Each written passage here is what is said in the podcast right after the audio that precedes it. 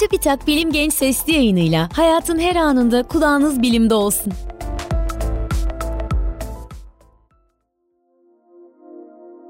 Gençler selam, ben Fatma Gönen, beslenme ve diyet uzmanıyım. Bugün gelin beraber kahve ve kafeini konuşalım. Kafein, bazı bitkisel kaynaklı besinler ile içeceklerde doğal olarak bulunan bir bileşik.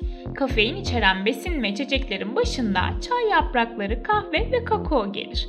Aynı zamanda gıda endüstrisinde çeşitli gazlı içecekler, enerji içecekleri ve şekerlemelerin içerisinde de kafein bulunur. Kahve, Afrika, Güney Amerika ve Güney Asya'daki tropik bölgelerde yetişen kafe arabica ve kafe canefora gibi kahve ağaçlarının meyvelerinden elde edilir. Dünyada tüketilen kahvenin yaklaşık yarısı Brezilya'da üretilir. Yetiştirildiği bölgenin özelliğine göre değişik türde kahveler vardır. Kahve çekirdekleri kullanılmadan önce kavrulur. Kavurma esnasında kahve çekirdeğinde fiziksel ve kimyasal değişimler meydana gelir. Örneğin içindeki su buharlaşır, tat veren aromatik kimyasal maddeler açığa çıkar. Ortaya çıkan bu ögeler kahveye kendine has özelliğini kazandırır. Kafein ağız yoluyla alındıktan sonra hızla emilir, 30 ila 60 dakika içerisinde kanda en üst düzeye ulaşır. Kahve, kafein haricinde binden fazla farklı kimyasal madde içerir. Kahvenin kendisinin kalori değeri, kendisinin kalori değeri, süt, krema ve şeker eklenmesi nedeniyle kalori değeri yükselir. Peki, hangi besinde ortalama ne kadar kafein vardır?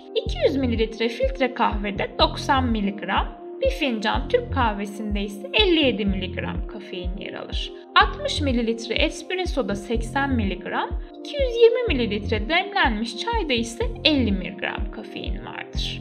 250 ml enerji içeceğinde 80 mg, 355 ml kolada ise 46 mg kafein bulunur.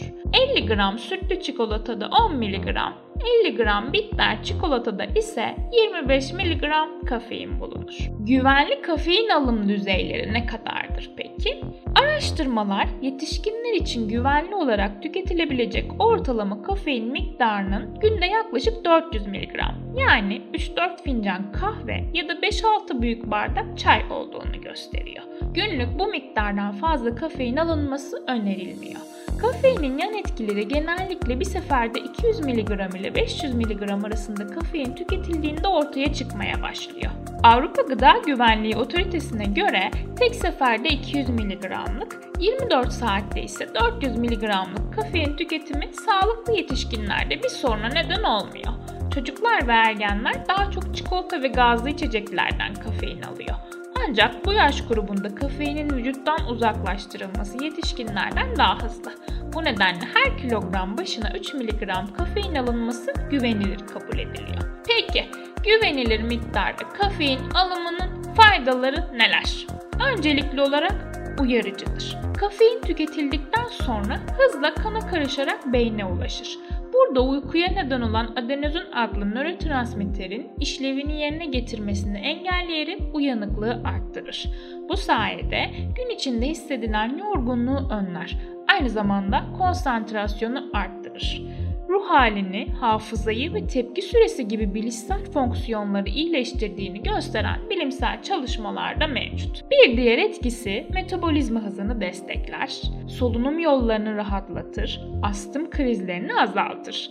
Aynı zamanda bağırsakları yumuşatıcı etkisi vardır ve sporcularda performansı destekler.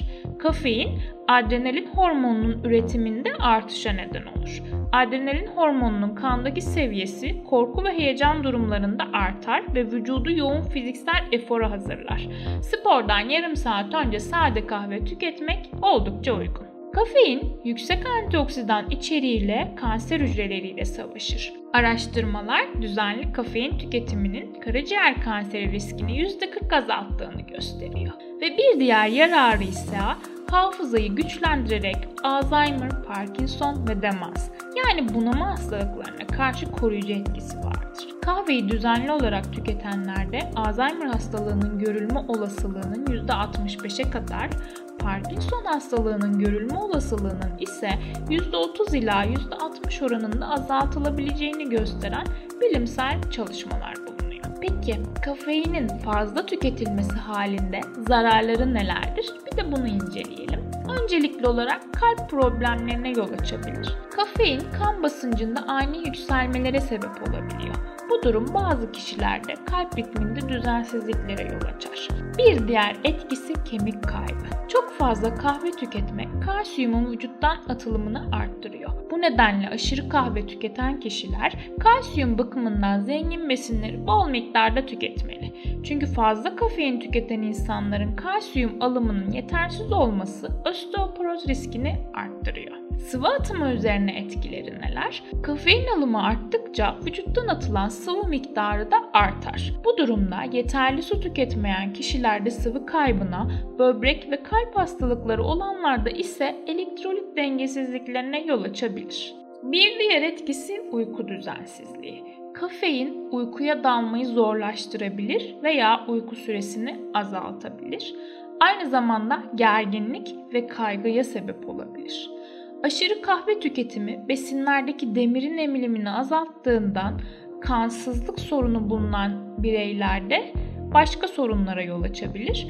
Bu nedenle kansızlık yaşayan kişilerin kahve tüketimi konusunda doktora danışması ve yemeklerden 45 dakika önce ve sonra kahve tüketmemesi önerilir. Son olarak kafein bağımlılık yapar mı? Her maddede olduğu gibi kafein duyarlılığı kişiden kişiye değişebilir. Dünya Sağlık Örgütü'ne göre orta düzey kafein tüketiminde madde bağımlılığında görülen fiziksel ve sosyal etkilerle benzer etkiler görüldüğüne dair bir kanıt bulunmuyor. Sadece düzenli olarak yüksek miktarda kafein tüketen ve daha sonra kafein alımlarını hızla azaltan bazı kişilerde baş ağrısı ve yorgunluk gibi geçici belirtileri rastlanabiliyor. Nedenle kahve tüketimini yavaş yavaş azaltmak daha uygun bir çözüm olacaktır. Kafeini bağımlılıktan ziyade sevdiğiniz bir alışkanlığın tekrar ettirilmesi gibi düşünebilirsiniz. Benim bu bölümde söyleyeceklerim bu kadar. Bir sonraki bölümde görüşmek üzere, hoşçakalın. Bilim Genç sesli yayınlarını SoundCloud, Spotify, Google ve Apple Podcast kanallarımızdan takip edebilirsiniz.